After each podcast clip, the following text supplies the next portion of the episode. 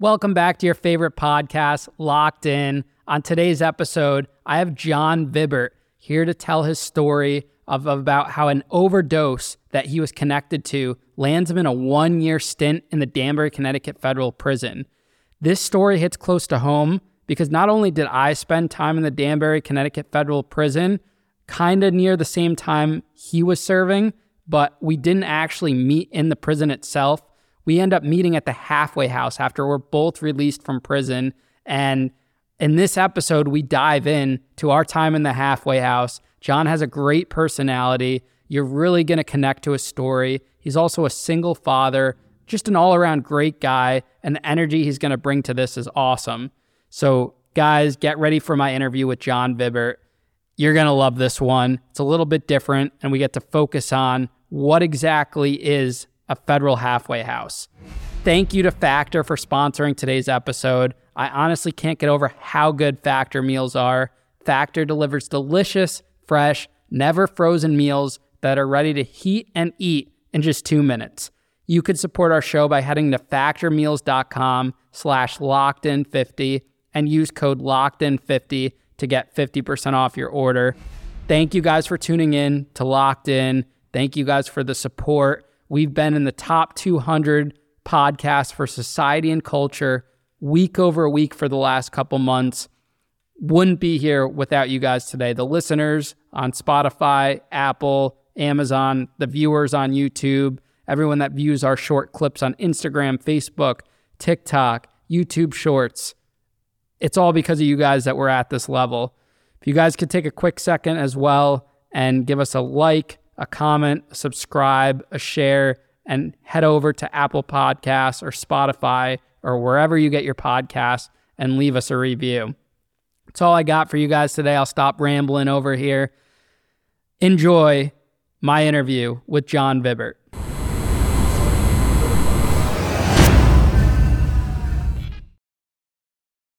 John Vibbert, welcome to Locked In, man. I hyped you up in the intro we recorded earlier, so I said, you know, you got a great personality, great guy, so you got to bring the energy to me on this one, all right? Oh, Lord, you're putting the pressure on. A lot of pressure. But, John, thank you for making the drive out here and coming to the show. We've been meaning to do this for, like, months now since we started, and I had you written down in my notes, and then I was going through it the other day. I was like, you know what? Let me hit up John whenever we booked this a few weeks ago. So I'm glad we were able to find the time. Cool. Yeah, absolutely. All right. So let's start at the beginning of your story. Where are you from? Where did you grow up? Fairfield, Connecticut. You know, I come from a good family and everything. You know, my parents got divorced, but that's relatively, you know, it's common and stuff. My forays into getting in trouble probably really started in high school, early in high school. I think a lot of it came from, like, maybe not boredom in, like, the classic sense of boredom, but just the mundane not exciting me enough. So it was, you know, first with the drinking and everything, I smoked cigarettes. I played football. I kind of liked to live on the edge, and I think the first time I got arrested, I was 16. Wow, 16 years old? 16, yeah. There was a keg party. A keg party at high school? Yeah. Oh, wow. Yeah, out in a soccer field. We used to carry the kegs out into the middle of a field. Yeah. And this was like common practice. You know, Friday and Saturday night, that's what we did. Then the police would come and everybody would run. And so this happened, and I ran, and they ran after me. Like, you know, probably about 50, 60 people got away. And you were the one that got caught. One of us didn't, you know. And so my mom had to pick me up. I think actually my mom and my dad came. And the only thing that could really get them to agree is me getting in trouble. Did they, like, handcuff you and stuff too? Or? Oh, yeah. They put me in the holding cell and everything. At 16? 16, wow. Charging with possession of alcohol. So minor. Did they, like, plead you out, like it was like a whatever probation or whatnot? Yeah, I got, like, community service. Yeah. And I used to play basketball. I was a good basketball player, and we had this gym in Fairfield. So I asked the guy there, I said, "Can I do my community service? I'll keep the score of the basketball game and do the scoreboard and stuff." That's awesome. Were you an only child too? No, I have a full sister from both my mom and dad. And then I've got a half brother who, I'm 43. My brother now is, he's 17 years younger than me. So he's 25, 26. About almost my age. I'm 28 now. You're making me feel old. Well, when you met me, I was 24. I was just getting out. Unbelievable, right? It's crazy. We were just talking about it, 10 minutes ago about how it's been 4 years since we saw each other. It's like a little reunion. Yeah. That's wild. Who are you closest to, like out of the siblings and your parents? My mom. Okay. Me and my mom are real tight, I think that's how Italian families are. The boys stay with the mom, Yeah. Me and my sister are cool. Me and my brother are cool. There's a 17-year age difference. I think luckily for my brother, while I was raising all this hell, he was, going to elementary school and, in Fairfield, Connecticut. It's like, the first time I went to prison was in 2010 down in North Carolina. And I think it's a safe bet that my brother was the only kid at Fairfield Woods Middle School with a sibling in prison, Yeah. And I think he kind of like got the message at that young age. If he was a little bit older, or just a couple years behind me, I think a lot of times people have, can negatively influence their siblings. But he's a lieutenant in the Coast Guard. Oh, wow. Yeah, he's a big shot. So he didn't follow your path. Not even close. Not even close. So what were like your aspirations as a kid? Did you have like dreams, goals, visions, or anything at a young age? I wanted to play point guard for the Knicks, But around about 11, that started to... I started to realize that may not be happening. I don't think I did. I think it's a common thread throughout my life, actually. I'm pretty good in the moment, I'm pretty good. But setting long-term goals and stuff like that has never really been my thing, And not everyone's like that. Not everyone can set long-term goals like that. No. I wasn't very good at school. I always did well on the tests and stuff, but I was just a terrible student. I had a couple like learning disabilities, nothing wild or anything, but I think kind of by my nature, something like that, I'm not going to persevere over something like that. I'm going to go around and find a way to maximize what I'm good at, or stick with what I'm good at. Yeah. And my childhood and stuff was cool. It was cool. I got a great family. I'm definitely the black sheep of the family. You and me both. Did you have a lot of friends in high school? I did. I played football. I was a pretty good football player. So I had my group of football friends I was real tight with. One of the jocks. Kind of, but not like... I hung out with everybody, I hung out with everybody. How would people describe you if we asked someone from your high school days? How do you think they would put a description on you? They'd probably say, oh, Lord. Oh, my God. Where do I start?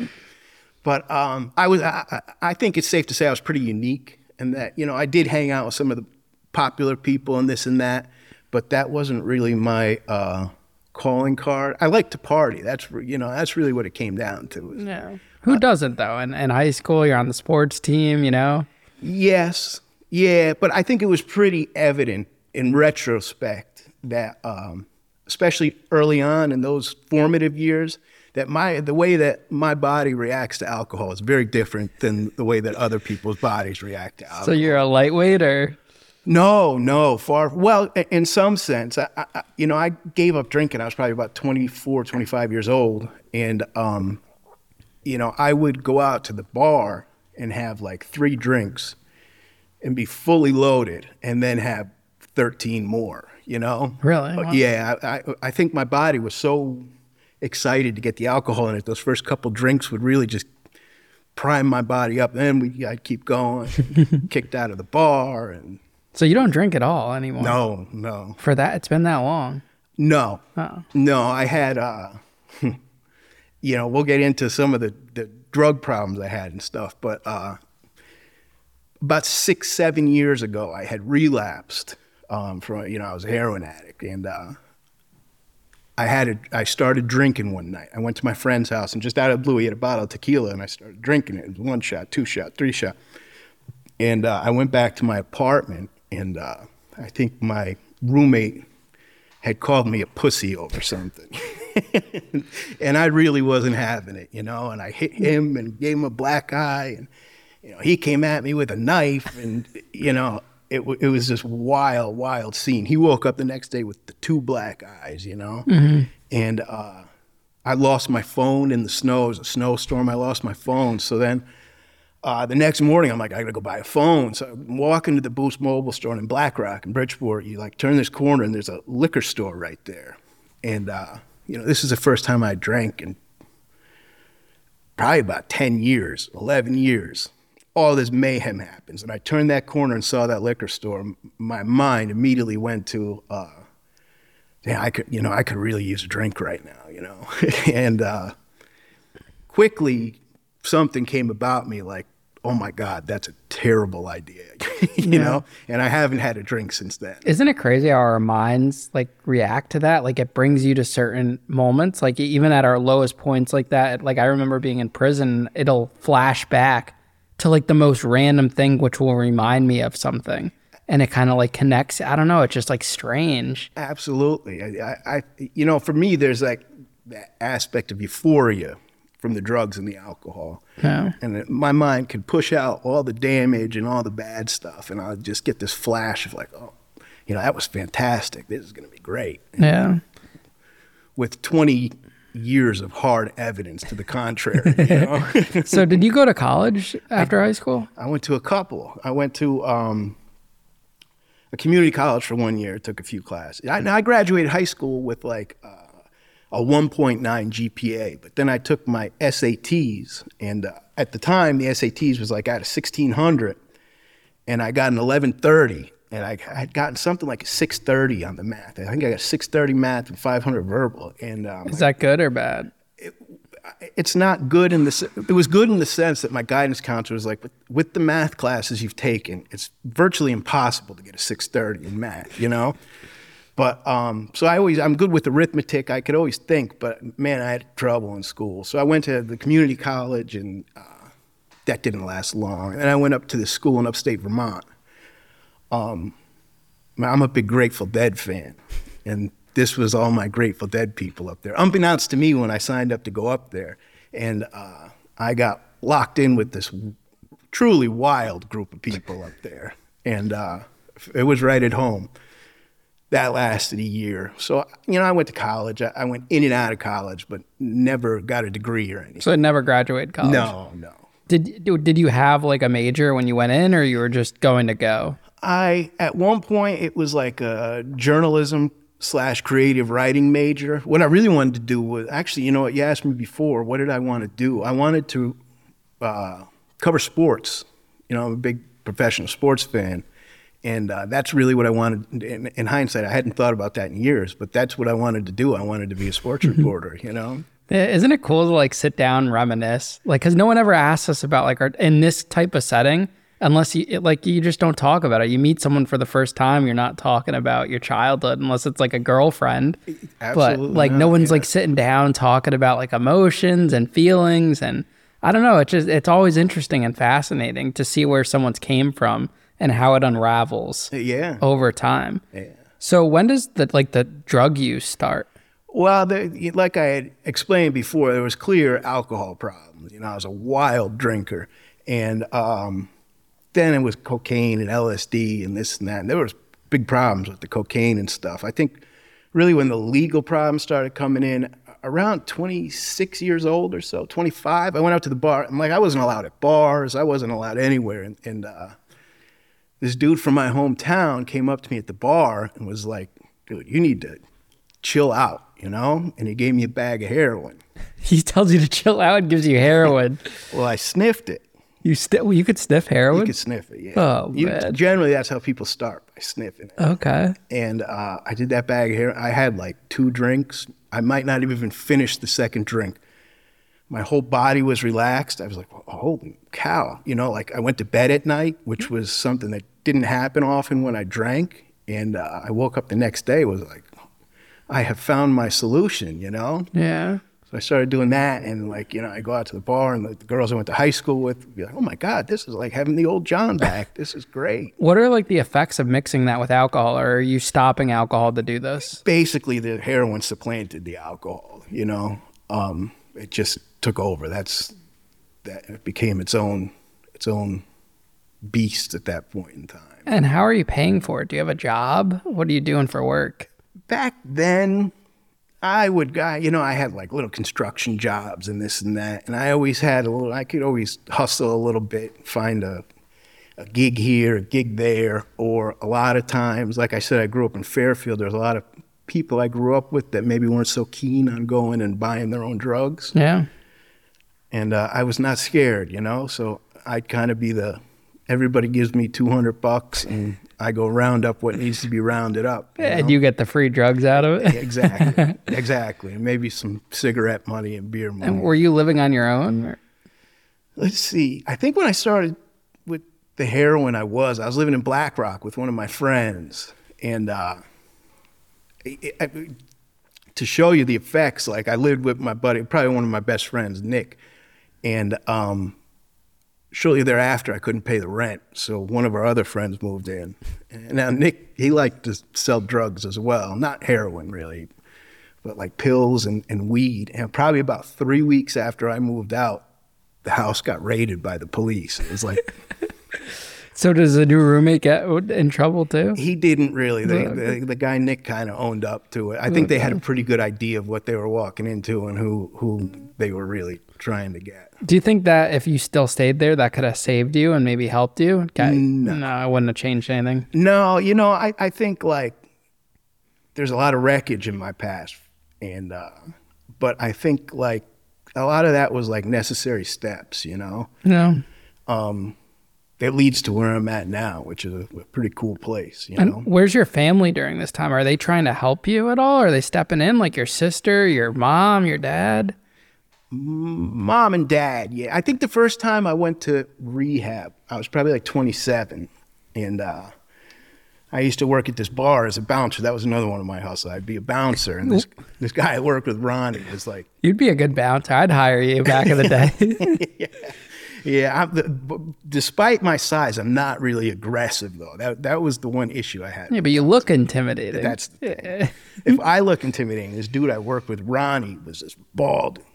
He was kind of ugly dude, bald, huge, big, strong guy. I mean, you see him from a mile away and be like, man, I'm not fucking with that guy. You know? Yeah. And he got mad at me. I think he didn't like that I did heroin. And he took I had a bunch of cocaine to sell or something, and he took it from me. And so the next morning I went up to where he was living at his grandma's house and was like, yo, give me the money or give me the drugs. And he said, I'll take you to go get it. And we got in his Jeep, and he's driving. And when it became evident that he wasn't giving me anything, I turned around and I hit him. As soon as I did, I was like, oh my God, I can't believe I just did that. And the car swerved off the road and hit the curb, and he got on top of me, and boom, boom, boom, boom. And I got back to where I was staying in Black Rock in Bridgeport at the time, and I called my dad. I said, Dad, I think I need to go to rehab, you know? And I remember looking down, like I was covered in blood, you know, some of mine, some of his. Yeah. And I strolled into rehab bloody and beat up. So what happened? Why wasn't that like the end of the story? You get clean and life is good. It's really just not that simple, you know? Like the reasons why I ended up doing heroin and drinking like that are a little bit deeper seated than like, I want to go out and have a good time and have a few drinks tonight, you know? Like, I was basically like maladjusted to life where, you know, and then you reach a certain point where you're 26, 27 years old, you have some friends that are having kids and some friends that are getting married, and I can't stop drinking and doing drugs. I went to the rehab fighting too. I knew what I was doing didn't really work and was a path towards disaster, but like this whole like, you know, finding God and this and that they preach at rehab really was not appealing to me at that time, and to a large extent even now, you know. But I went in and out, and I think I realized after I got out, I smoked weed, I think, but I was clean probably from heroin, probably for about 8 months, 9 months. And I started going again, and I went to rehab again. I met a girl from North Carolina, and she was a real piece of work. And so we planned, I was going to go down there and hang out with her, and I did. I brought a whole bunch of dope with me and everything. And this is 2009 probably. To sell the dope or? Not really. I mean, I needed it at that point in time. But like if there was somebody around that wanted to give me $30 for a bag that you get in the Bronx for $6, yeah. Like I'd give it to them. And how old were you in 2009? 29. So you go down, you're trying to start like a new life with this girl. No, not even. I just want to go spend 2 weeks. Oh, that's it. You're time. Yeah. Okay, so you go there. What happens? So we party. The first night's great. Everything goes cool with me and her. And then the next morning, knock on the door, and she was on probation. And someone that I'd given one of the bags of dope to went to the police, and they came in. They could search her house, dogs, the whole nine, and. They arrested me with 76 bags of heroin. You had 76 bags of heroin on you? Yeah. How are you not still in jail right now? I don't understand. Well, first, I wasn't really a drug dealer, you know? Yeah. I've got, now the one we'll get into later, I've got these 2 convictions for selling heroin. And I didn't even realize you had the first one. I don't think anyone really knows about that. No, probably, it's kind of out of sight, out of mind. Yeah. But so they raid the place, they arrest you. What happens? I go into the local county jail and just kind of got, when you're doing heroin, you get sick when you stop. I've seen guys detox from heroin. It's bad. Yeah, it's brutal. It's brutal. So they put me in this little room by myself, and it was brutal. I remember they had the nurse from down south. I had brought with me this Subutex, it's called, which is like medication that helps with the detox. So I had a prescription for it, and I was all gung-ho that at the jail they were going to give me this prescription. And I'm telling the lady when she comes in to check on me, like, really, I just need my medicine. And she was this Southern lady, and she's, I'll give you your medicine. And she comes in with a Bible and chucks it on my bed. So that's all the medicine you need. Get yourself better. And I said, man, if I had the energy, I would have gotten up and screamed, Yeah. But eventually, my mom came down and bonded me out. And how was that conversation? Brutal. There's this. She came down, flew down to North Carolina. We flew back.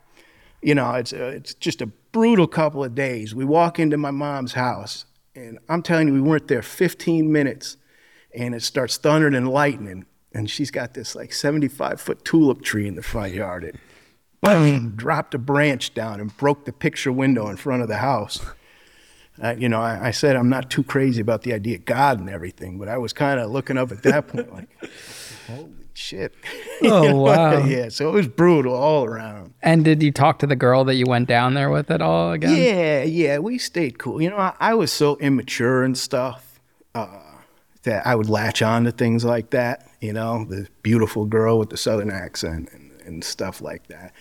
And so I eventually had to go to court and everything, and I went and did, I think it was 7 months. You did 7 months in a North Carolina jail? North Carolina State Prison. What was that like?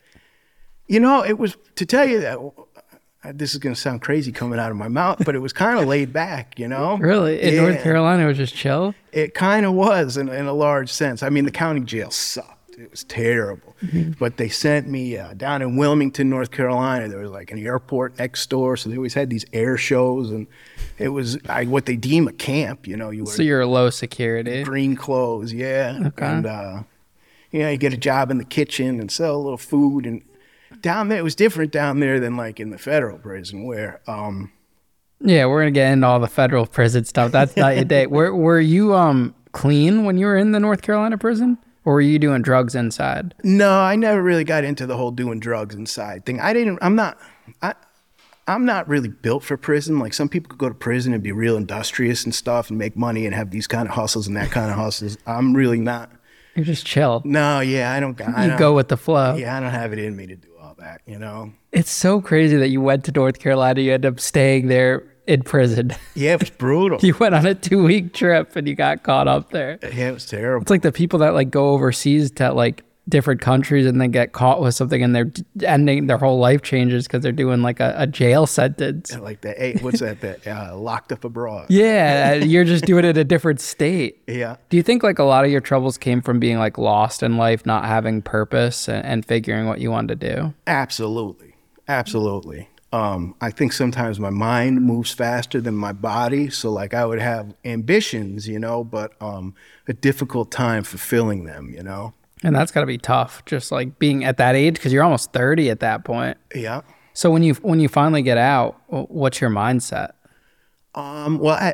Prior to that, I had gotten this job. I moved to New York, and I got this job with the Plumbers Union in New York, yeah. New York City. This is right after North Carolina prison, or? Actually, I think I got in the apprenticeship slightly before. Yeah, because I was working in New York when I got arrested. I left. I took 2 weeks off from work and never came back. So like a week or maybe a month before I got out of North Carolina, I got in contact with the union and they took me back in, and which was a big thing, you know. They had like this CAD program where they took like the 4 top math students from the 250 apprentices and put them in this special computer animated design program, and you know, they made a big deal about it, and you know, I was a heroin addict, you know, and they have this big meeting and they're like, so the 4 people that get in, David Almodovar, Danny Fortini, and then they called out John Vibbert, and the whole room was like, this dude, you know, how the hell did he die? But I had one of the top math scores. So I was doing like really well in that, even as a full on heroin addict. But, so you went right back into heroin when you got out? Yeah, month and a half later. Why? Like, don't you think your body was adjusted to being clean, or? Well, there's this big fallacy that addicts tell themselves, like, this time's going to be different. Or, like, I'm going to do it once. It's like a gambler's mindset. Yeah, exactly. Or like, I'm just going to do it on the weekends, you know? And how did you start? Then, to tell you the truth, I don't even really remember, but I'm sure, you know, I was living in the Bronx, and the Bronx is kind of like the East Coast heroin capital, you know? Yeah. So access wasn't an issue, and I was getting paychecks, and I was just kind of living in the Bronx without any friends or anything. Really, the only people I knew were the people I bought drugs from. So, you know, I think for a while I went to some meetings or something, and but then it just, you know, like a glove fitting onto a hand, I just found my way back, you know? Wow. So you're doing this. How long are you just like living like in limbo, doing drugs, working, until like things go south again?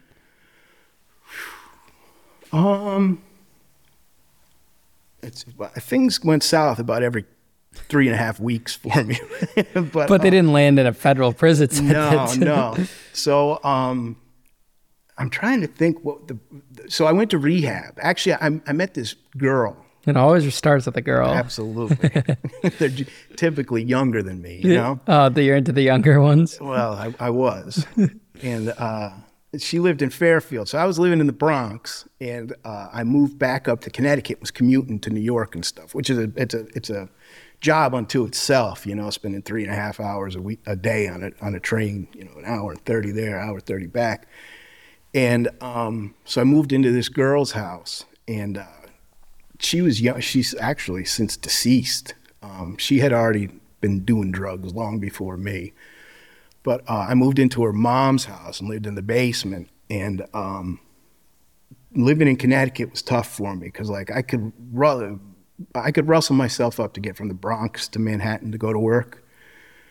With the beautiful girl lying in bed next to me, and the idea of like 3.5 hours on a train and going to work all day, not going to work became like a pretty easy decision to make on a lot of occasions.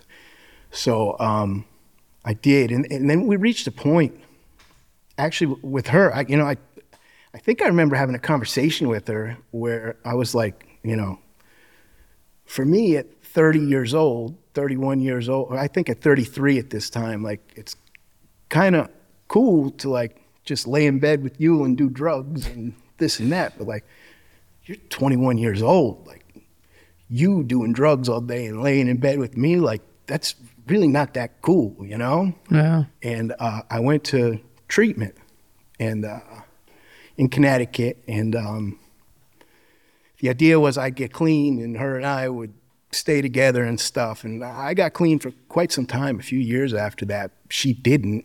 And we kind of just drifted apart. My cousin owned a sober house. I went and lived at the sober house he had in Easton, Connecticut. So a part of you always was trying to get better. Yeah, I was like, it's hard to describe because I was a full-on heroin addict, but it wasn't like holding the sign on the side of the street. Like, I always wanted to have a job. A functional boy.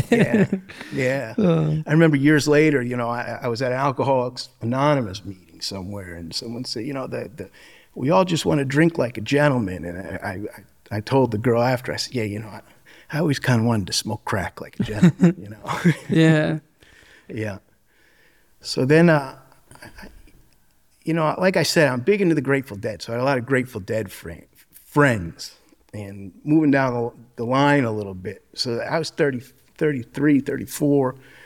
When I got clean, I relapsed when I was about 36, 37. And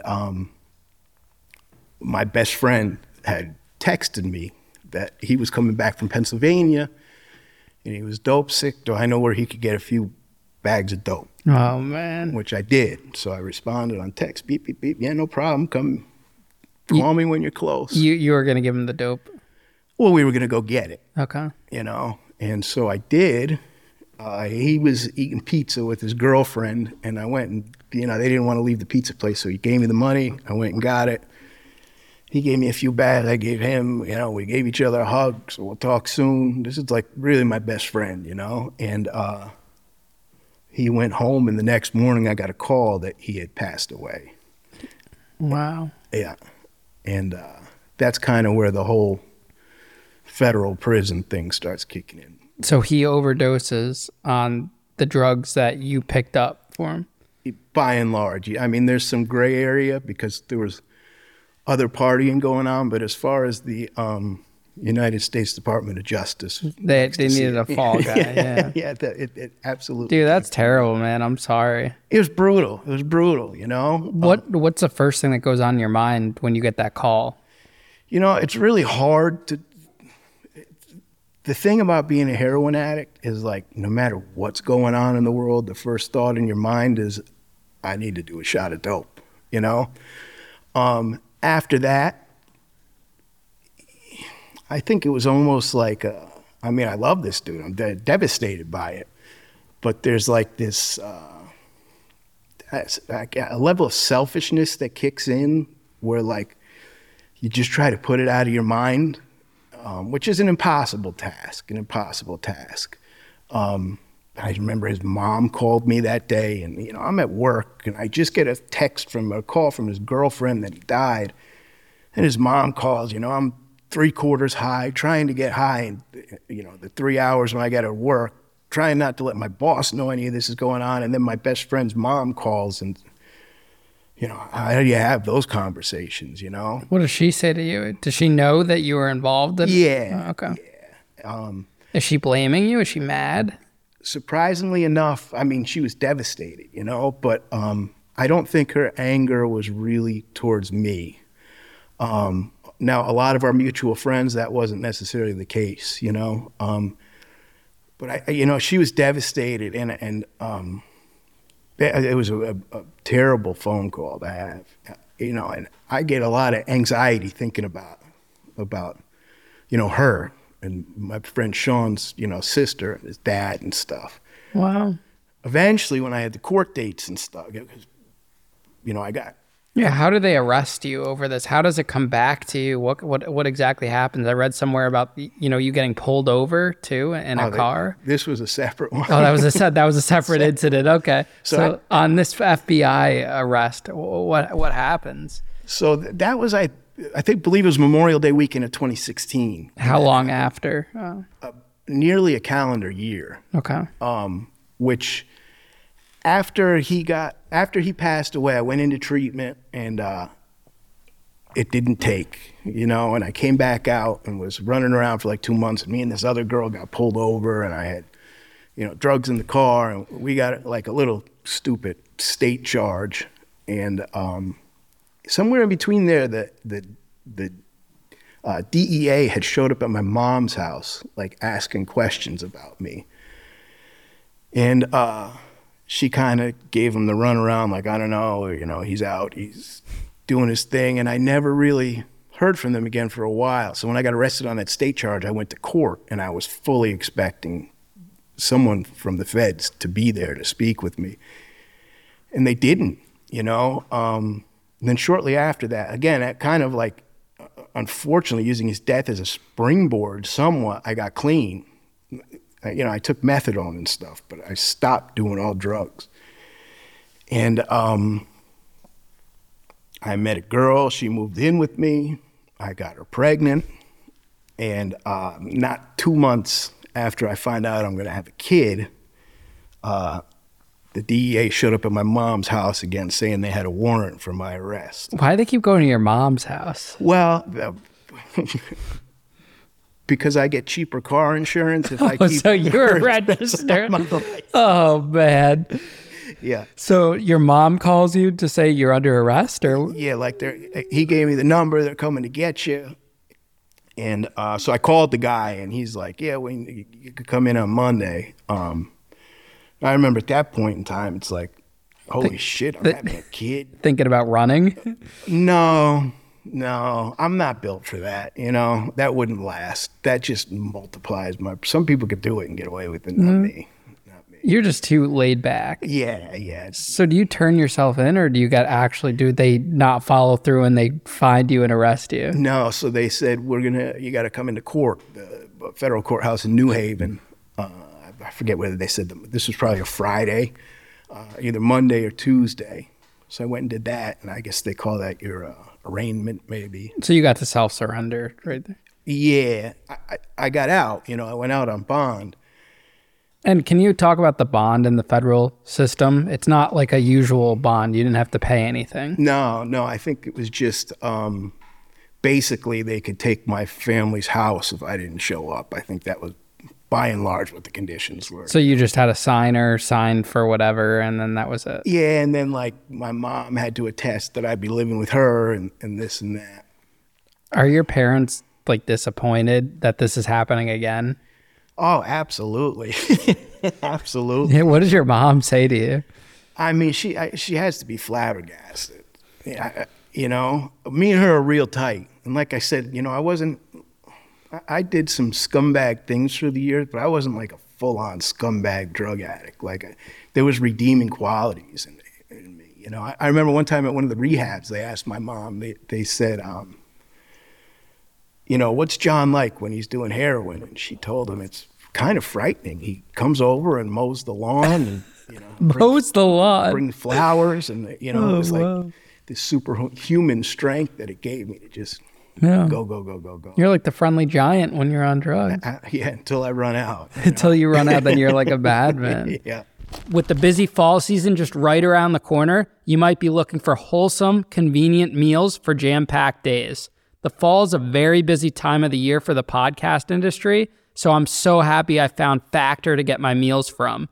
Factor, America's #1 ready-to-eat meal kit, can help you fuel up fast with chef-prepared, dietitian-approved, ready-to-eat meals delivered straight to your door.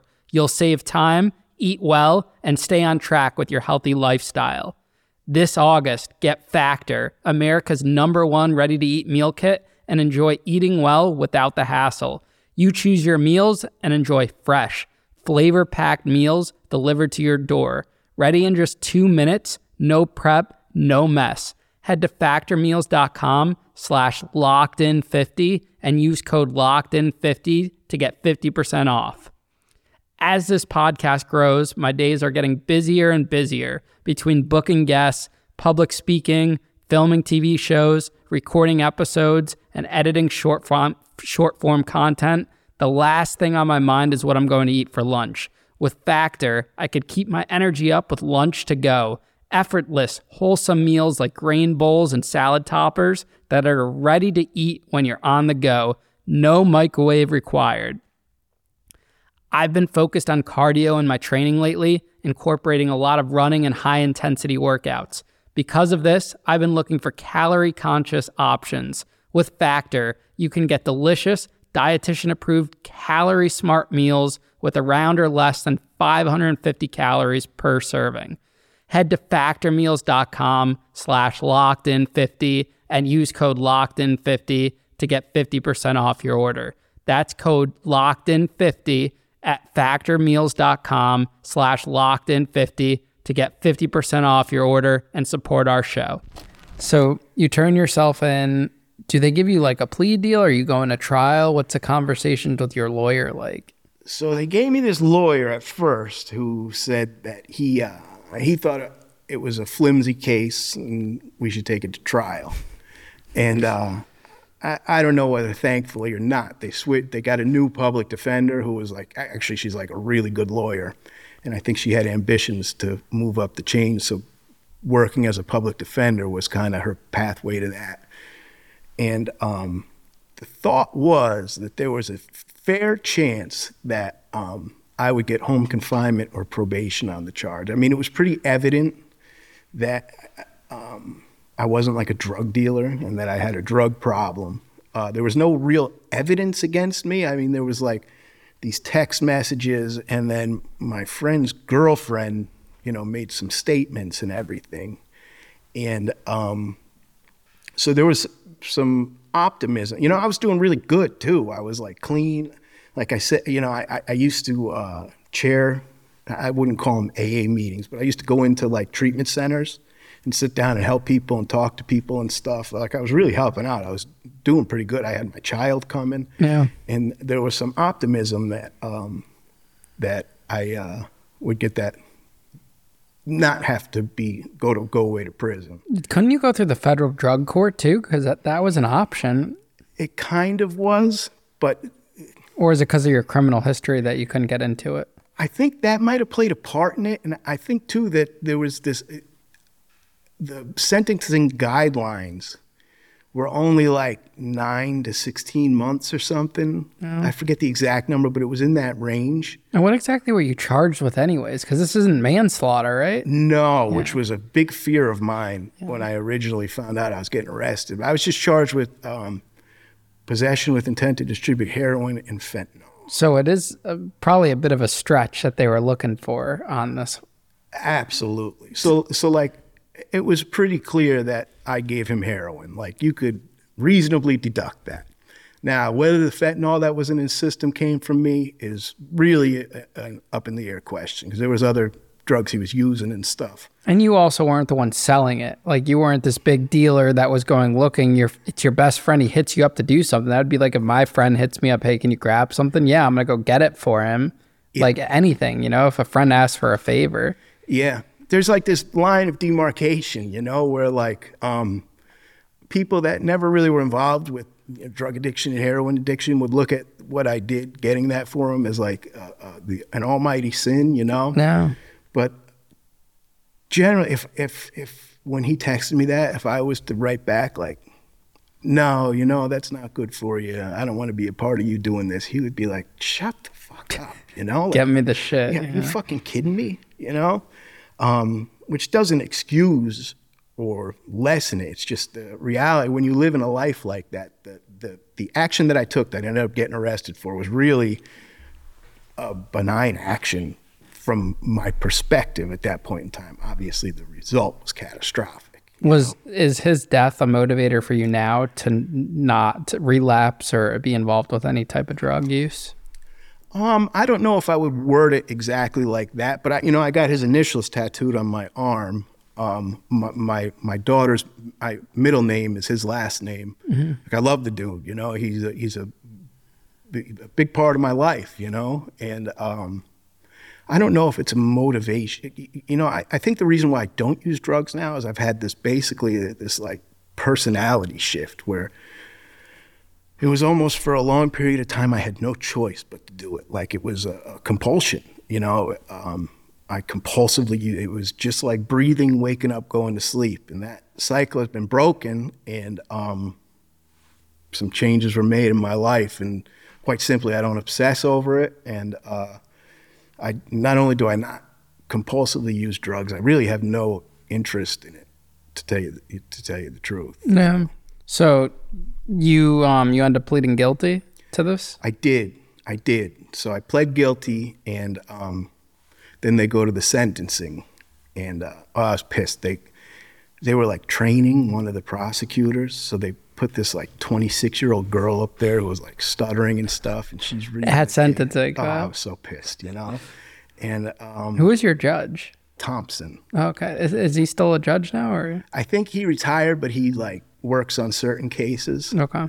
He wasn't bad, you know. The whole thing was kind of a little bit of like, I think what they wanted me to do, they thought they were going to arrest me, you know, put time on the table and get me to talk flip on bigger somebody people. Else. Which, and you didn't have anyone to flip on, or you didn't want to. It was the whole thing was just a losing.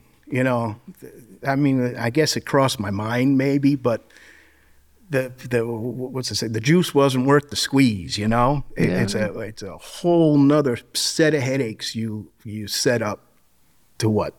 Save the probation that I thought I was probably going to get. So do you speak at sentencing? I did. I was nervous. Yeah, nervous. And do you say like you're clean, all the good things you're doing and whatnot? Absolutely.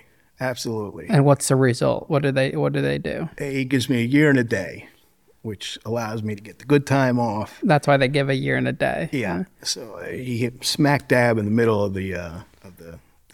You know, isn't it crazy that you got prison time though?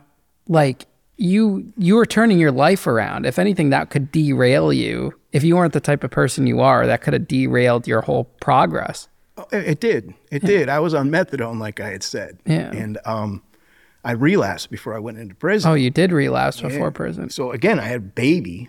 My only child was born, and I had to get off the methadone to go to prison. And so I was getting off the methadone, so it was just a task unto itself. Don't they give methadone in prison or no? State prison. Oh, not the feds. Not the feds. Okay. No. So what was that like to get off of it? Well, it was brutal. And then I wanted to get dental work done before I went in, and I had a tooth that I needed to get yanked out. And I guess Novocaine doesn't really work for me. It's a thing that runs in my family. And I guess I have really strong roots in my teeth. And I was coming off the methadone, and I had like 6 weeks left till I go to prison. My baby's mom's driving me nuts. And they did like a 4-hour tooth extraction. It was like the most brutal thing you could possibly ever go through. And I got up out of that dental chair and I said, fuck this, you know? I'm done with detox and I'm done with all this. I'm just going to get high until I go in.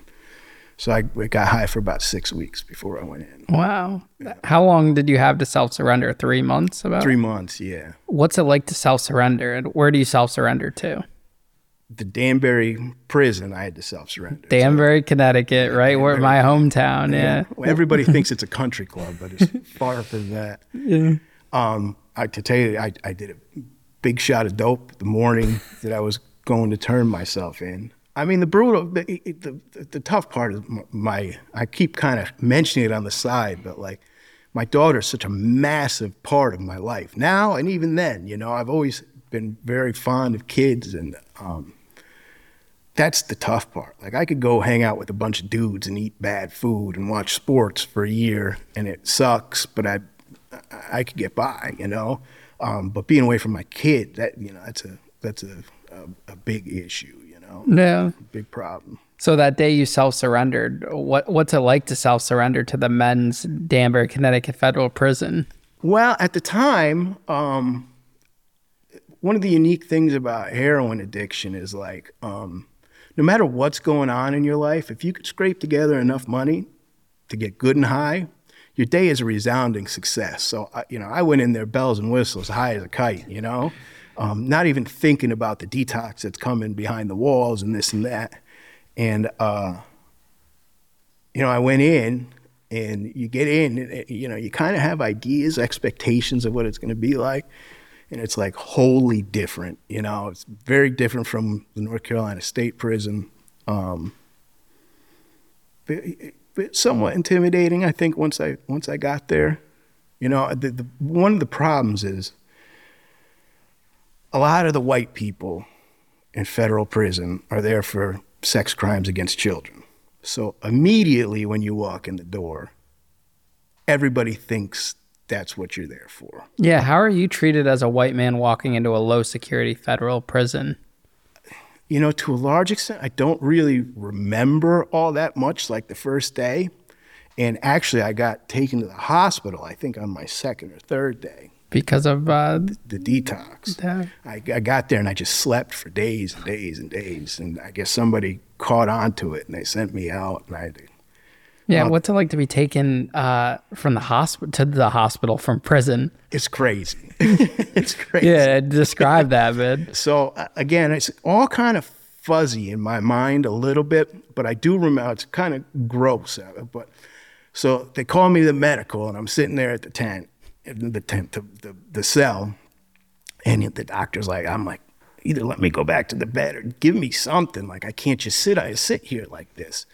And he's like, we're going to do something for you. And then the police come in, and they're like, they can't tell you where you're going, you know? So they put you in the handcuffs and the shackles and everything, and walked me out. And they have a prison van, you know, so two police come with you to the hospital. And I remember as I was getting into the van, like, all this stuff was going on, and I kind of like fainted, lost consciousness for a second, and kind of almost fell into the van.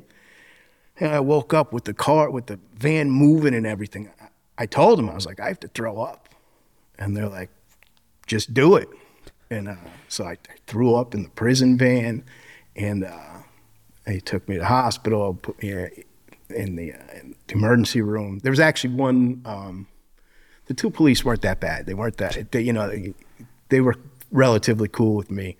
And there was one nurse that came in, and I couldn't even picture her face, but she sat there for about 20 minutes and just rubbed my chest, you know? And it was like, I was so appreciative of her for doing that. And they're like armed COs too, right? They have guns on them, and they're with you the whole step of the way. The whole time, yeah. They're guarding your room. I'm locked to the bed, you know? My stomach is so upset from the withdrawal and everything. They're like, do you want a ginger ale? And I'm like, no, I don't want anything. And they're like, this is the only time you're going to get a free soda. Man, I don't care about a free soda, you know? Just leave me alone. So what I did, though, is I kind of told them a little bit of a fib.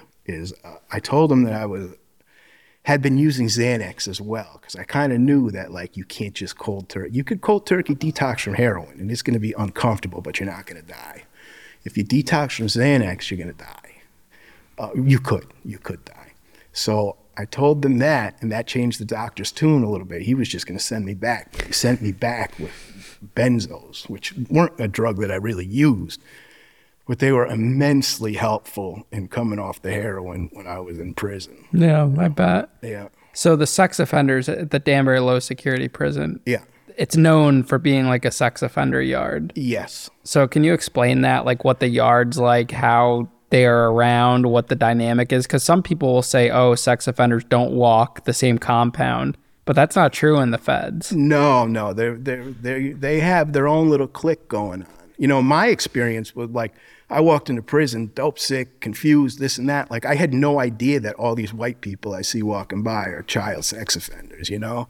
And then after I came to my senses, I had a bunkie from East Orange, New Jersey, cool dude, and he kind of started giving me the scoop that, you know, the guy that ran the Connecticut car, he was in the bunk next to me, so they started, like, breaking me in, and they're like, this one, and they start pointing out, like, basically every white person in the cell. Most of them are there for, like, looking at pictures of child pornography, from what I gather. But then you got some that are there for longer amounts of time, and it's really overwhelming. But they have, like, their own little clique, you know. They play board games and go to church, and you know, they could walk around the yard, they could go in any of the recreation places, but in the units, there's, you know, TV rooms. That's like the big no-no, like they're not allowed. They have to stand in the back. When I was there, for that one day I was on the yard, I was told that they stand in the back of the room, they don't get a seat. Oh, they weren't even allowed in the rooms on my block. Really? Yeah, they're not allowed in the TV room. Now, what about at the chow hall? Do they have a certain table that they could sit to eat? Yeah, they get piled in. There's like three tables and like an abundance of them, and then everybody else kind of has room in the back. One of the marquee things that happened while I was there, actually, speaking of the chow hall, there was a child sex offender who was a cop from Massachusetts. I think his name was Handrahan. And I'm generally a pretty nice, kind guy. And I've probably been there about a month, and this guy's walking past our table with his tray, and he hits the deck. And he's like holding his chest. And for all we know, this guy's having a heart attack right there. And I kind of looked over at because he sit with the people from Connecticut, you know? And I look over at one of the guys, like, and he's like, whatever, you know? And like, my instinct is, this guy's having a heart attack. We got to do something to help him. And the dude across from me is telling me, you know, fuck that, you know? Just with a look. You gave me this look, and it was abundantly clear, you know? Like, these people... we move in different ways. You can't mess with them. No, and like it also taught a little bit about myself, you know, like I don't want to save some guy that's hurting children, you know? What happened to the guy? He eventually came back a few days later. Yeah. But like I said, they had their own clique. So like if somebody that was there for drugs or something like that, if that happened to them, we'd all be in the scoop of what happened, what's going on. But, you know, they're just kind of like, the picture on the wall, so to speak. Now, something special about the Danbury, Connecticut prison is that it had a scratch bakery, which not all the federal prisons have. Can you explain like what some of the perks were, like about how we got like fresh pastries every day and things like that that made it different? Absolutely. You know, you might be surprised by my 280 pounds, but I'm actually a very picky eater. And I had a guy across from me who was like the baker. So he would, you know, he'd go in there and make pizzas, make cookies, cakes, pies, and everything. And, you know, you give him, you know, 4 stamps or something, which is like, I don't know, $2, $3. And they, you know, he'd make you a calzone. You'd buy the pepperoni at the store. He'd make you a calzone. That was cool. I was actually not aware that a lot of the prisons didn't have bakeries like that. Yeah, when I went to the prison camp after I left Danbury, it had a big bakery because I worked in the bakery. And it's really cool, like when it has the scratch stuff. I remember when I was in the shoe in Danbury, which is like Alcatraz there. It's got, did you ever do shoe time there? I didn't. Yeah, it's got the bars, like the old bars. And I was painting the cells there. Remember, what's his name? It starts with a K, Kraminsky or whatever. He waddled. He had like the big shoes. Oh, and he waddled around. Polish guy. Yeah, yes. So he had me painting the shoes, and he would the shoe bars, and he would call me Squints.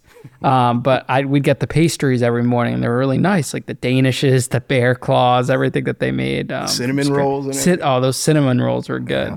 Now in Danbury, I don't know if you heard, but I would hear like a lot of rumors about prison staff like sleeping with each other and crazy stuff. What were some of the rumors you were hearing? Well, we had these two.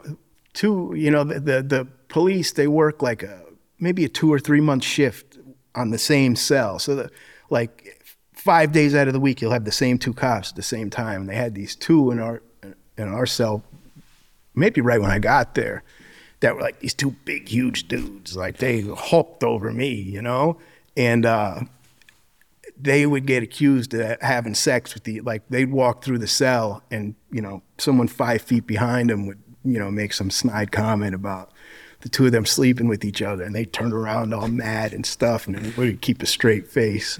There was actually another dude from Connecticut, you know, he's got the cell phone, and he was texting with one of the CO. They moved in one girl CO that, I mean, she was attractive, you know.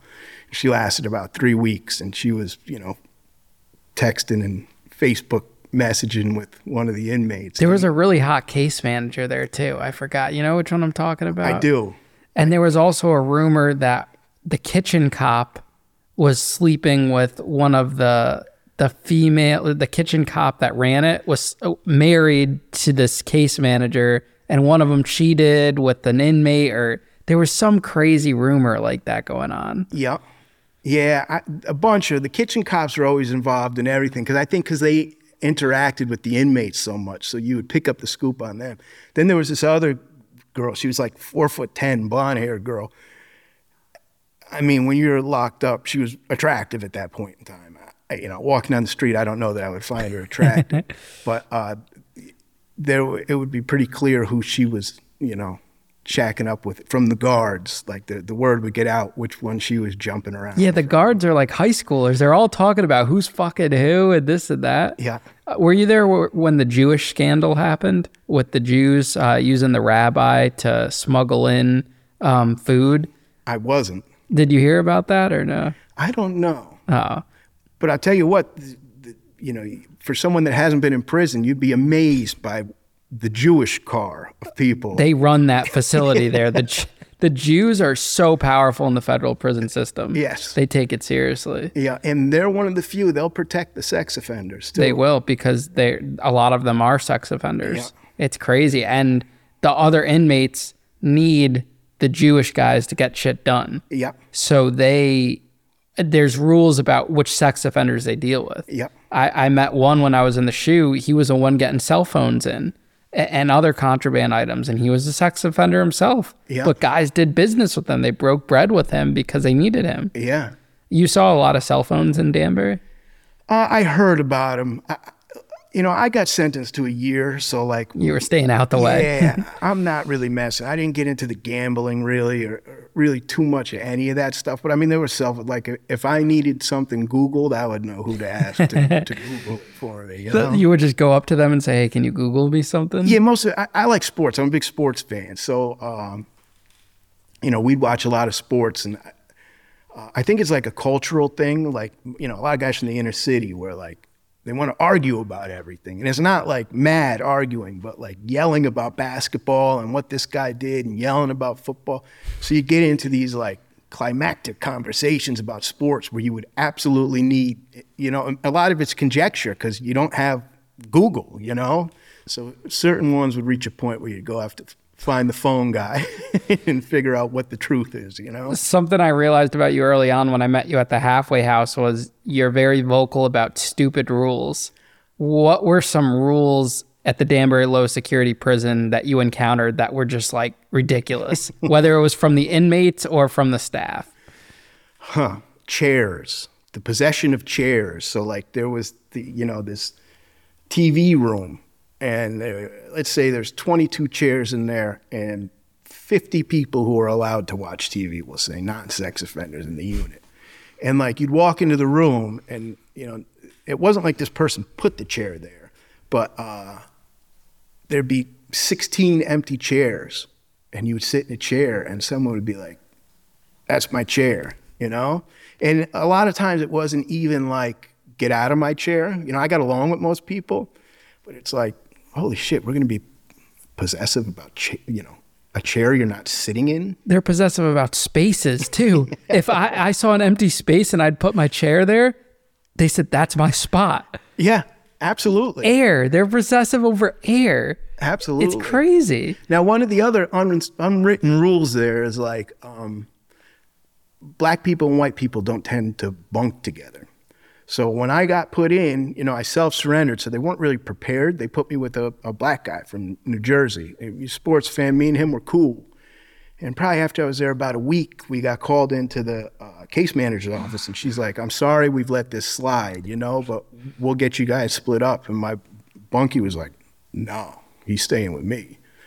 And we got along. We just had a good thing. We got along. So me and him, we were the only black and white bunk, and out of this 40, 48, whatever bunks in the dorm. And then, you kind of move into neighborhoods inside the thing. And he said, come on, we're moving down here. And, a couple of weeks before I'm going home, I'm looking around, and it's like, holy shit. The two bunks next to me, you got the Muslim guy on the bottom who's doing like 17 years. You got the guy Pop, cool dude from Baltimore, who, like, if you ever saw this dude walking down the street, you'd be like, oh my God, get me away from him. But he was the nicest guy in the world. He's doing 30 years, 17 next to me. My bunkmate's doing 12. The other guy from DC's doing 16. And, here I am going home in 3 weeks. But they were cool. I handled myself in a way. And also the haircuts. you know? You don't think of it at the time, but like I got a MS-13 gang member taking apart a razor blade and, you know, cutting my hair in the bathroom. And these are things like if you were watching a TV show or something, you'd be like, oh, he's gonna cut him, but like not even a thought in your mind. You know? Just so different, at the low security prisons. And everybody's humanized, you know, it really humanizes people in a large sense. So you end up doing what, like 7 months there? Let's see, I think it was closer to 10 probably. Okay. About 10 and then maybe a month in the halfway house, maybe 9.5. So you go to the halfway house, what's that like? And where do you go? Oh, it's miserable. I went to Waterbury, the Chase Center in Waterbury. Now, the halfway house, they kind of let you walk around a bit. But to give you an idea of this neighborhood, like the hood. The first day I got there, walking down the street they gave me a pass to go to some place that gives away free clothes. So I'm walking down the street. I got prison sweatpants, prison sweatshirt on. And this lady walks up to me like, yo, you got some money? And I'm thinking like, holy shit, what is going through your mind that would make you think that I have money to give you? I mean, look at me. But, it's terrible. I had never really spent that much time in Waterbury. You know, I spent a lot of time in Bridgeport and stuff, and sometimes you got to step over, you know, dog crap in Bridgeport, and you see some things. But in Waterbury, there would be human feces on the sidewalk. Like, it was a dregs neighborhood. If you're from Connecticut, everyone knows Waterbury is not the spot you want to be in. And I remember, like, when I got to that halfway house, because this is where we end up meeting, they said there was, like, an escape, like, not a couple months earlier from that, where inmates are running away. I think right after you and I left, one of the state guys inmates left. He escaped. And a lot of the times the guys, it's so miserable there, they just say, take me back. And then the marshals come and pick them up. Yes. Or the state cops that come pick them up and escort them out. Yeah. Because there's so many petty rules there. Well, I think it's designed like that. So basically, you know, I think I figure everything out. But they put out so many rules that it would be completely impossible for someone to follow all these rules, which then gives them the latitude to decide who they want to reprimand and who they want to send back. Because it's just the rules they have, it's literally impossible to follow. You're breaking rules from the minute you walk in that place. And they say it's a halfway house, like halfway to home, stepping stone, you know, to getting into the free world to reintegrate. But the rules are like, you can explain the difference between the state and the federal guys. That didn't make any sense. No, it was ridiculous. Like, the federal guys couldn't have smartphones. You're supposed to be in the free world, but you can only have a flip phone. Yeah. But the state guys in the same building could have a smartphone. You know, I forgot about that. Yeah, and just like the state guys can't get their license, but the fed guys can to drive. Yeah. And then the visits were terrible in that little tiny room. Cockroaches everywhere. Food, the bathrooms. It was like purgatory, you know? It's like you've gotten past the struggle and you're almost at the end gate, but now you've got to suffer through this. And it's a for-profit business. Absolutely. They're taking a cut of your paycheck. They're doing this. They're doing that. They get funds, too, for like, if I get a job, or even if I fill out the paperwork saying that I went and searched for a job, they get more funds for it. So, like, I sat down with one of the case managers once and went over the logistics of, like, I'm leaving here in a month. I don't live anywhere near here. I don't have a car. Like, am I really going to go look for a job that I can't keep? And then I actually got one. So they sent me out to look at all these jobs. And I got this job at this plumbing supply shop in Norwalk, Connecticut, which would have been a ridiculous commute to make on a train and a bus and everything. So I got the job and I come back and I'm like, oh, you guys aren't going to believe it. I got a job. And they're like, okay, give us your boss's name. We got to call him. I'm like, what do you mean you got to call him? They're like, yeah, when you're working, we need to call your work like 2 times a day to make sure you're there. Lo and behold, they got back after they called him. The guy wrote back like, "Oh, sorry, we found someone else to fill the position." You know, that's crazy. Yeah, I remember when I was working at the pizzeria, they would call like twice a day. Yeah, it's ridiculous. They almost didn't let me go to my Whole Foods interview because they said they needed proof, and I was like, they called me and told me to go. How am I going to get proof? There's no like document or anything. It's tomorrow. Plus, you can't really like go to a prospective employer and be like, you think you could fill out some paperwork, some my halfway house? Yeah, there's a lot of paperwork they have to fill out too. Yeah. Now, describe the staff that works there. What's the staff like? Are these like mature, older professionals, or are these like young kids that are working there that don't give a fuck about us? So you had like the people that were like I say counselors. They were like, you know, they give you the toilet paper and like show you the phone and this and that. They were like useful idiots. And then you had the people in the offices, and they were just plain old idiots, you know? And it was like, it's completely overwhelming there. I remember they had like, you got to get these passes and stuff. And the one, my case manager there. So I reached a point there where they like wouldn't let me leave. And I didn't have any passes because they told me I was going to leave. So I was just stuck in this building for like 3 weeks. So for my recreation, I would start typing these letters to like the head guy in the office, in the halfway house. I'd write them to his bosses, and I would just write these, you know, scathing letters, you know? At one point, it's like, you have a case manager, like their job is to manage your case, and they were just, it was just something that didn't happen. It was like a 20-year-old girl. That didn't care about it. That didn't care. You know, I know a little bit about using drugs, and it was clearly evident the way she was sniffling and her mannerisms that she was using cocaine. We had a mutual friend as well, who I know full well I used to, you know, do cocaine with her. And it was just brutal. And that they had two computers you could search for jobs that everyone was hogging all day for Facebook. Yeah, I remember there was one guy that, oh, he smelled so bad. And I used to wake up early, like 4:45 in the morning to go down there. And this frickin' guy, he'd be down there from 4:45 in the morning till 10 o'clock at night. You just wanted to, he smelled so bad, you know, and you just to go, you know, listen to a little bit of music or Google something. I mean, it's a terrible setup. It's a terrible setup. Now this halfway house is where I would meet you. Yeah. I remember walking that room. I got there like late at night. What's your first impression of me? Like, what do you think? Well, naturally, like we said before, anytime a white person comes in, first thing that goes through your mind is this dude a sex offender? You know, that's like the first question you ask. But to tell you the truth, I was pretty relieved after I got to know you. There was two other guys there. Yeah, we were in a big room, but it wasn't full. No. One of the guys was this little sex offender guy, and the other was like a homie from. Oh, the guy on the left of me was the sex. Yeah. And one of the things I really struggled with in prison was finding like intellectual. I'm no genius, you know, but my mind moves fast, and like I need to be stimulated and have intellectual conversations. At some point in time, you know, I can't just talk about like what I'm gonna do when I get out and, you know, did the Knicks win last night? Like, there's gotta be more to it. Something, you know, nuanced humor, something. And you offered that to me, which I was very grateful for. I remember just laying in the bunk because there was nothing else to do.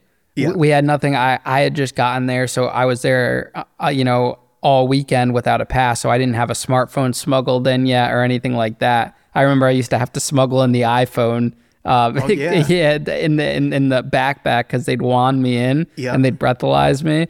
And I had the flip phone in my hand. But we would just sit there and talk for hours because that's all we had to do. Yeah. All the other guys were going crazy over what was that show? Big Brother.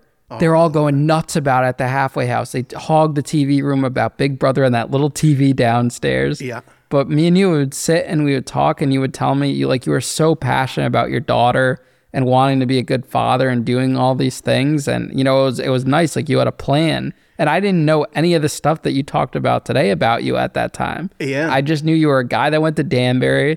We hit it off over the stories that we could share and the idiotic staff at the halfway house. Yeah. And then we both went on home confinement, and we haven't seen each other in 4 years. No. And you know, from what I've told you prior to this, like having a plan to be, you know, ever present in my daughter's life and stuff is a good plan to have. But really at 39 years old, whatever I was at that time, 40, 39 probably, The idea that I would be able to take steps and actually follow through on that was really a far-fetched thought. Like, you know, I could generally put together a few months of good behavior and this and that. And thankfully, I've been able to, you know. So you were able to accomplish that goal? By and large, yeah. I mean, piece by piece, you know. What's your life like now, you know, 4 years later? Well, the big thing is I'm a single full custody parent of a 5.5-year-old girl, you know? And that's awesome because there's not a lot of, you know, people out there like that. No, not at all. You're one of the few. One of the few, you know, and then that have been to prison too. Oh, forget about it. Yeah. You're really whittling down the list at that point in time. You're breaking like all those barriers and societal, you know, opinions and stuff. Yeah, it's fantastic. It's like, you know, we talked a little earlier about purpose and like, you know, I've got the ultimate purpose now. I always had ambition, somewhat had ambitions and like, maybe not even specific ambitions, but ambitions to do something with my life, whether I knew what that doing something looked like. And then she was put in my life. And it's kind of, me and her were kind of like yin and yang a little bit. And she's like the most feminine little girly 5.5-year-old in the world, and I'm this big, you know, construction worker that likes watching football and you know, swings an axe and kicks a shovel for a living, you know? Yeah, but you have so much love for her. Like I see like the pictures, because we've been following each other on Facebook. Yeah. You guys are doing stuff, like you go to the park, you go to the beach, like you go on trips. We go everywhere. That's, you know? That's like so awesome and wholesome and stuff. Yeah, I took her on vacation. Like vacation, when I was young, my dad would take me on vacation once in a while. But like the idea, you know, I'm about to move to Fairfield. I bought a Volvo. You know, like these are things that you could never imagine would happen. And, you know, I got this job right when I got out pretty much. Maybe I started 2 months after I got out and still at the same job. It's a pretty good job. You know, I don't get rich over there, but I make a living. And, you know, I took my daughter to Puerto Rico last year, which the idea of me being able to, you know, put all that together to plan a vacation and actually execute it. I mean, this is like miracle stuff from where I was 5.5, 6, 7, 10, 15, 20. Yeah, 20, man. Now it's a complete turnaround. Complete. So would you take anything back? Like knowing everything you know now, do you have any regrets in that manner? Or no, because it brought you to exactly where, you know, you needed to be? There's probably some interpersonal things with certain people. You know, sometimes I let anxiety get the best of me. My buddy, my best friend who passed away, you know, me and his mom were in contact for a while. And once I got out, I really had a lot of anxiety about that. I really wish I had handled that better off the bat, because now it's like, it would have been difficult then. Now it's like climbing a mountain after not speaking to someone for 5 years and the uncomfortable nature of that initial conversation. So that's one thing. But as far as my life, I kind of don't think so, you know? I mean, it would have been great to not have to go to prison. It would have been great to have this job and be able to play on vacations in my 20s and stuff. Yeah. But, you know, I've kind of got this unique life going. You know, my daughter goes to school in Connecticut, a nice town in Connecticut, and she's probably going to be the only one in her kindergarten class that has a single parent. Definitely going to be the only one in kindergarten class who has a single dad. And it's a safe bet she'll be the only one that, you know, had a dad that went to prison. Yeah. And the feedback on her that I get, and I mean, it's like, it's my, you know, her nursery school teacher tells me, like, she's a gem. Whatever you're doing, just keep doing it. You know? Say prison. Yeah, have a dad that goes to prison. Yeah. But you know, the single moms are gonna love that, John. They're gonna love that you got the daughter and you know, the felony too. You know. Yeah, it's kind of like the best of both worlds. But you're living like this good second act, and you probably thought in the past that you've had multiple acts, but now like you got something here. You know, you got meaning, purpose. You got an amazing daughter, and you're living the life now. Absolutely. I what I have today, I wouldn't trade for anything. You know, it's a struggle. I mean, 5.5-year-old kid, it's a lot of work. Yeah. The worst is yet to come, right? What they say, the teenage years. I can't even think about it. You know, but it's cool, you know, we go swim, we got a little pool at our condo. It's like this life of Riley, you know? That's awesome. Now, what would be your message to someone? What's the takeaway from someone that watches this, whether a young adult, a boy, a girl, you know, a woman, a man, if they watch your episode today, what do you want the takeaway to be? Probably to just kind of keep going, you know, like, I was pretty well defeated at many different points in my life, but I've just had this revolutionary change. You know, for me, I don't really go to like AA meetings, but I went through like the 12 steps, and that was monumental for me. That really changed a lot of things, and really just to you know, persevere. I mean, life can beat you up a little bit, you know?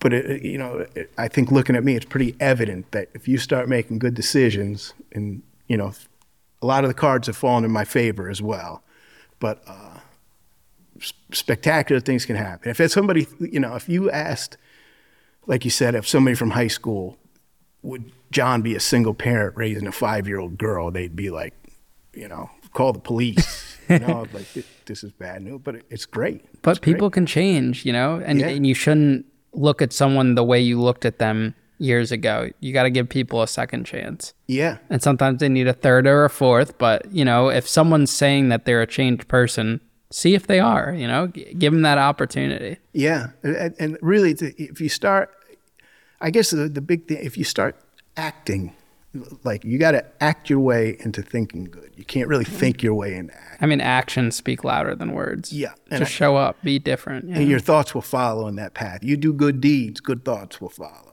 Absolutely. You know? John, thank you so much for driving out here today, catching up. You know, look forward to continuing our friendship, man. It's been great to, you know, stay in touch. And again, I'm really happy you came to do this show.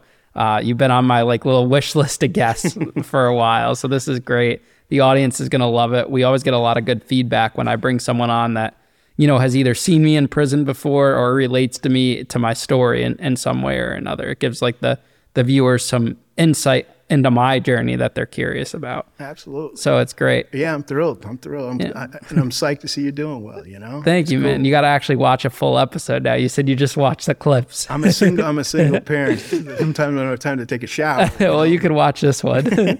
Cool. Thank you, John. Thank you.